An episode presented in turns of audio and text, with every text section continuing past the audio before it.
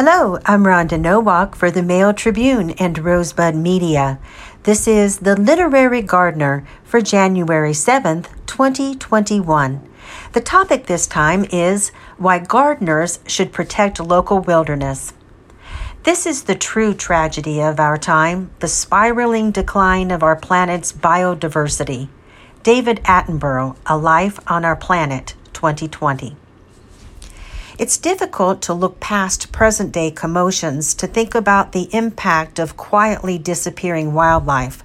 But that is exactly what Attenborough implores us to do in his book and documentary film, A Life on Our Planet. They are his witness statement about the rampant disappearance of wilderness areas during his lifetime and the endangerment of many animal and plant species that depend on wilderness habitats for their survival. Attenborough tells us that the Earth's immense diversity of plant and animal life helped to stabilize global temperatures during the last 11,000 years, a period in the planet's history called the Holocene. Attenborough writes The Holocene was our Garden of Eden. Its rhythm of seasons was so reliable that it gave the human species the opportunities we needed, and we took advantage of them.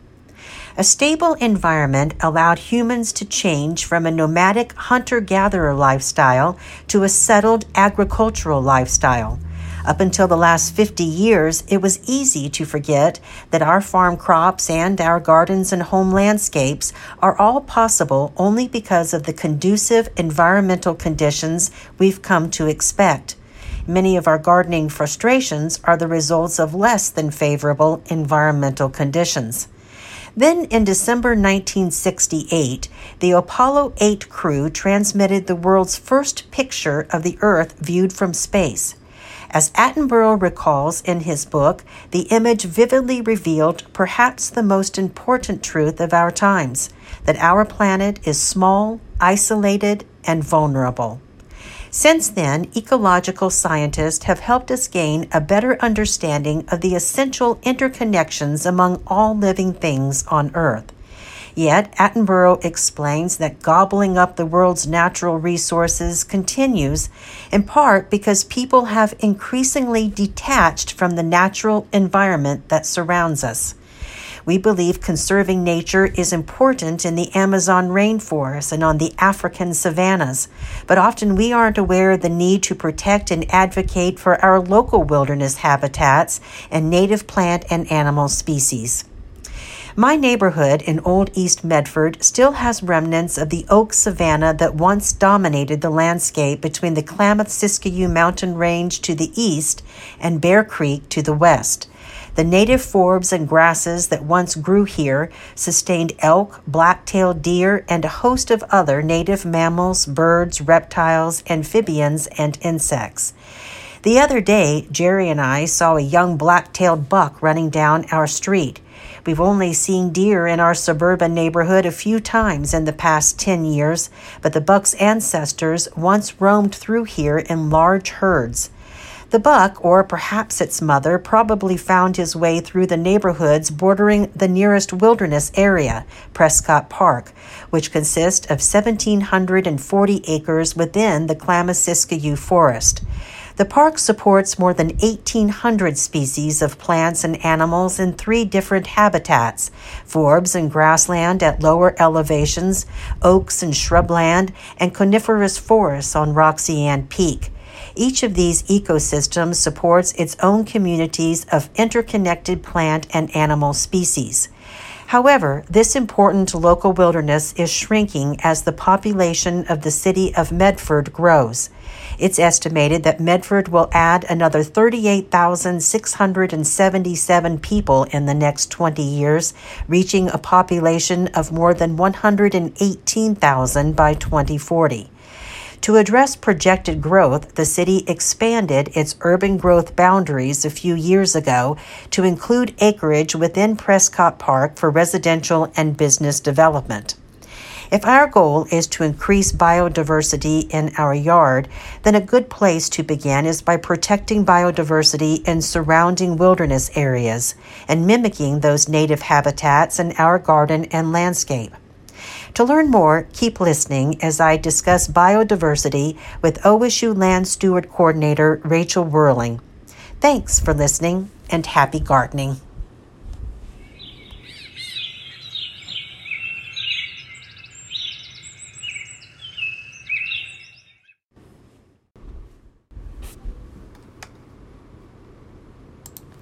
So, Rachel, I've been reading David Attenborough's book, A Life on Our Planet. He calls it his witness statement about the rampant disappearance of wilderness areas and wildlife during his lifetime. He writes, This is the true tragedy of our time, the spiraling decline of our planet's biodiversity. Do you agree with his statement? You know, I couldn't agree, agree more. um, he, I watched David Attenborough's program on Netflix, which is uh, kind of taken, I think, from his book, and it, yeah, it was a very moving piece. There are other research pieces that kind of back up what he's talking about, but I'm in complete agreement. Now, he talked about biodiversity globally. So, I guess what I'd like to do is to talk with you about what it means to increase biodiversity right here locally in the Rogue Valley. You know, I think we're really lucky in the Rogue Valley. I think that everybody who lives here is really aware of the wonderful wild beauty that we have all around, and we can look from where we live and see the wild mountains and the wild forests. But um, when I'm talking with people, a lot of times, uh, especially when I'm educating people about taking care of their land, I encourage them to kind of zoom out, maybe to look on Google Earth and zoom out and look from above and see that when you're looking out towards the mountains, if you're looking across the Bear Creek Valley, you're actually looking at all kinds of developed landscapes. Um, we tend to uh, put our agriculture and our dwellings in the valley bottoms, and here in the Rogue Valley, that means that we are uh, really impacting our our oak habitats, which are critical for biodiversity, our native grasslands, um, we're very fortunate in our area to still have quite a bit of that left, but if you go north into the Willamette Valley, they have less than 10% of their oak habitats left, for example, or their wild, their grasslands, and there are lots of species that are impacted by that.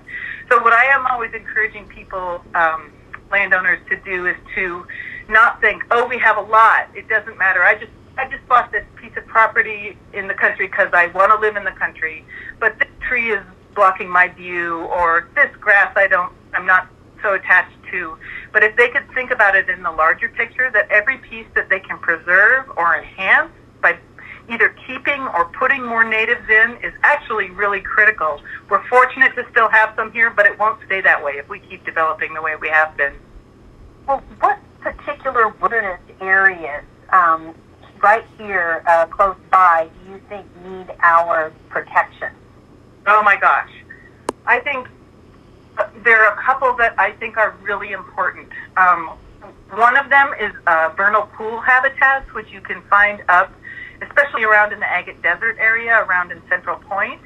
Um, a lot of people who live in the area don't aren't even aware of what vernal pools are. There there are uh, regions that occur because of the underlying geology, this kind of swale and hillock um, kind of habitat. They're full of water in the spring, and they have particularly endemic species. But in our area, our vernal pools are right smack dab in industrial areas, in areas that um, have been grazed over. That's one that's really important. If, if um, in my experience, landowners are often look at those areas. They might have some of these vernal pools, and they'll think in areas that doesn't drain very well. It's kind of mucky and wet in the spring and I want to try and change it and they don't even realize the value that they have. That's one. Vernal pools I think are really important. Mm-hmm. And another um, piece that I would like to highlight is uh, a piece that's been in the news different times called the Imperatrice property. It belongs to the city of Ashland and it's a it's a grassland property that's on the north side of I-5. Um, and it has now I'm forgetting if they are savanna sparrows, I think, that are there. They have a population of savanna sparrows.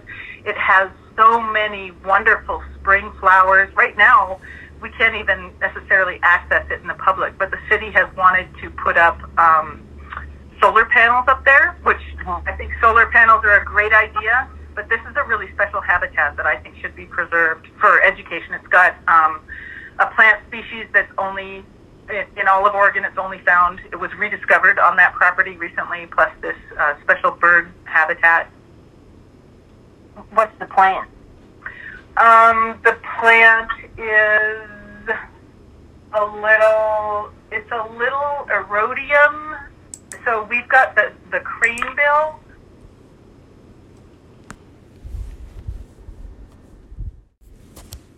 Then we're protecting these individual species, or um, where they can either live or where they might live in the future. So I think that that's really more important than you know, it's it's really cool if you end up having like Gentner's fritillary or um, like this little erodium that we're talking about. Some of these, you know, the woolly meadow foams that are around the Table Rocks area. That's neat if you have those on your property. But really, more important is protecting that habitat because that's what holds the biodiversity. We have to keep the habitat together. Well, so what do you see as some of the biggest challenges in um, supporting and um, making and maintaining our the biodiversity that we have? Well, I think um, you know I, I feel like the public's awareness is coming up about this. I know I saw on your book list that you're reading Doug Tallamy, yes. and he uh, I'm running into more and more people who have run into his um, his kind of perspective, and I think you know, our, our urban areas actually can provide a habitat for people. So, you know, more and more, I think 80% of Americans now live in urban areas. So that's a place where you can actually have a personal impact on habitat. Like I, I live in town and, um, you know, I, I notice, you know, the kind of the movement towards letting your garden be messy in the winter, not pruning until later. And when I look out and I see the things that I haven't done yet, like the rakes that I haven't, the leaves that I haven't raked or the branches that I haven't pruned, and I'm seeing the spotted towhee jumping around in those leaves, and I'm seeing birds landing on those branches that I haven't pruned, that's habitat. That is habitat for things. So I think that if we can encourage people to view native plants as as something beautiful, that's another thing that I run into where people will say, "Oh, but native plants are kind of ugly. They're not as showy. So, um, you know, I'd rather have this kind of horticultural species that's much more uh, pretty to look at.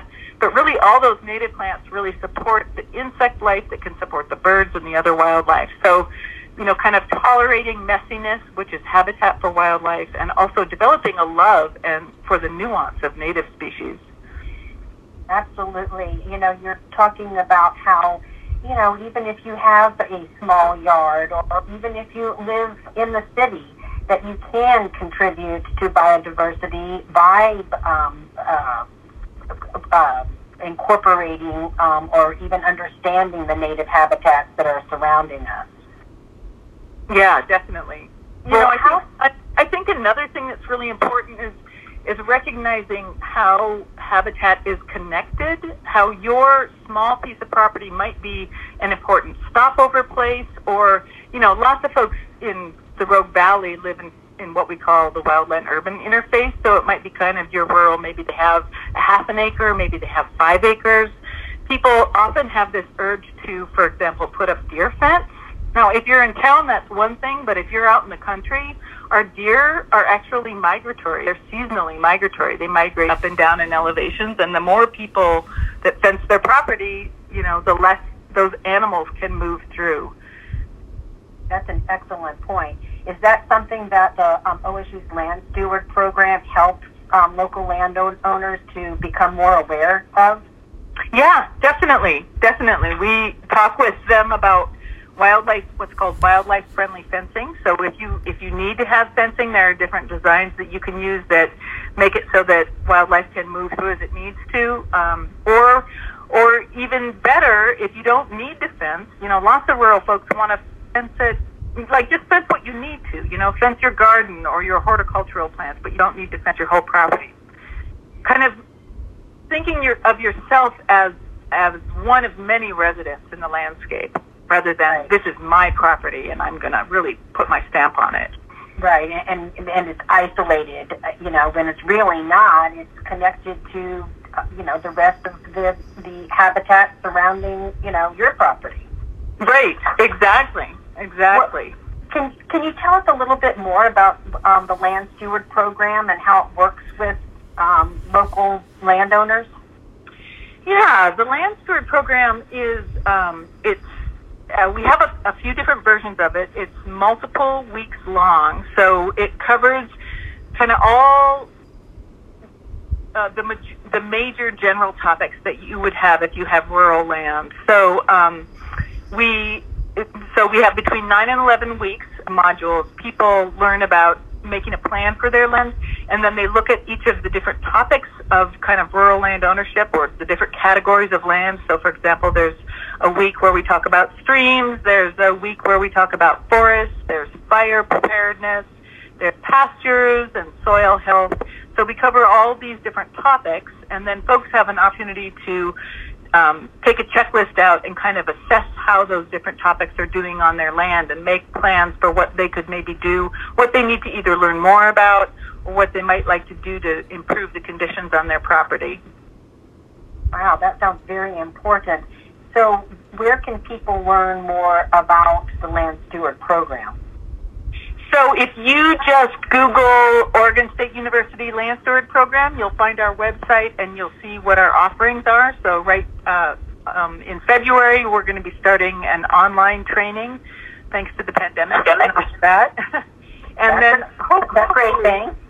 Hopefully, in September of 2021, we'll be able to offer our field. I'm I'm I'm thinking that we'll be able to do that. We also offer, um, every month we offer one or two different um, evening classes, which have been going in the pandemic. They've been offered through Zoom, so that's a wide variety. You know, we get our ideas from our community. So we've had things, um, recently this year we had a program about um, living with cougars, for example, living in cougar country and how, how to do that. Um, we have a program coming up with our uh, Jackson Watermaster talking about kind of what's what we're looking at in the future in terms of water conditions and water conservation and what people can do. Um, so if you if you get on if you go to our website, Google that, get on our website, you can actually join our email list and then hear about our classes. That's all we send out. We don't spam in any other way. Okay. Well, thanks, Rachel. This is all very good, important information.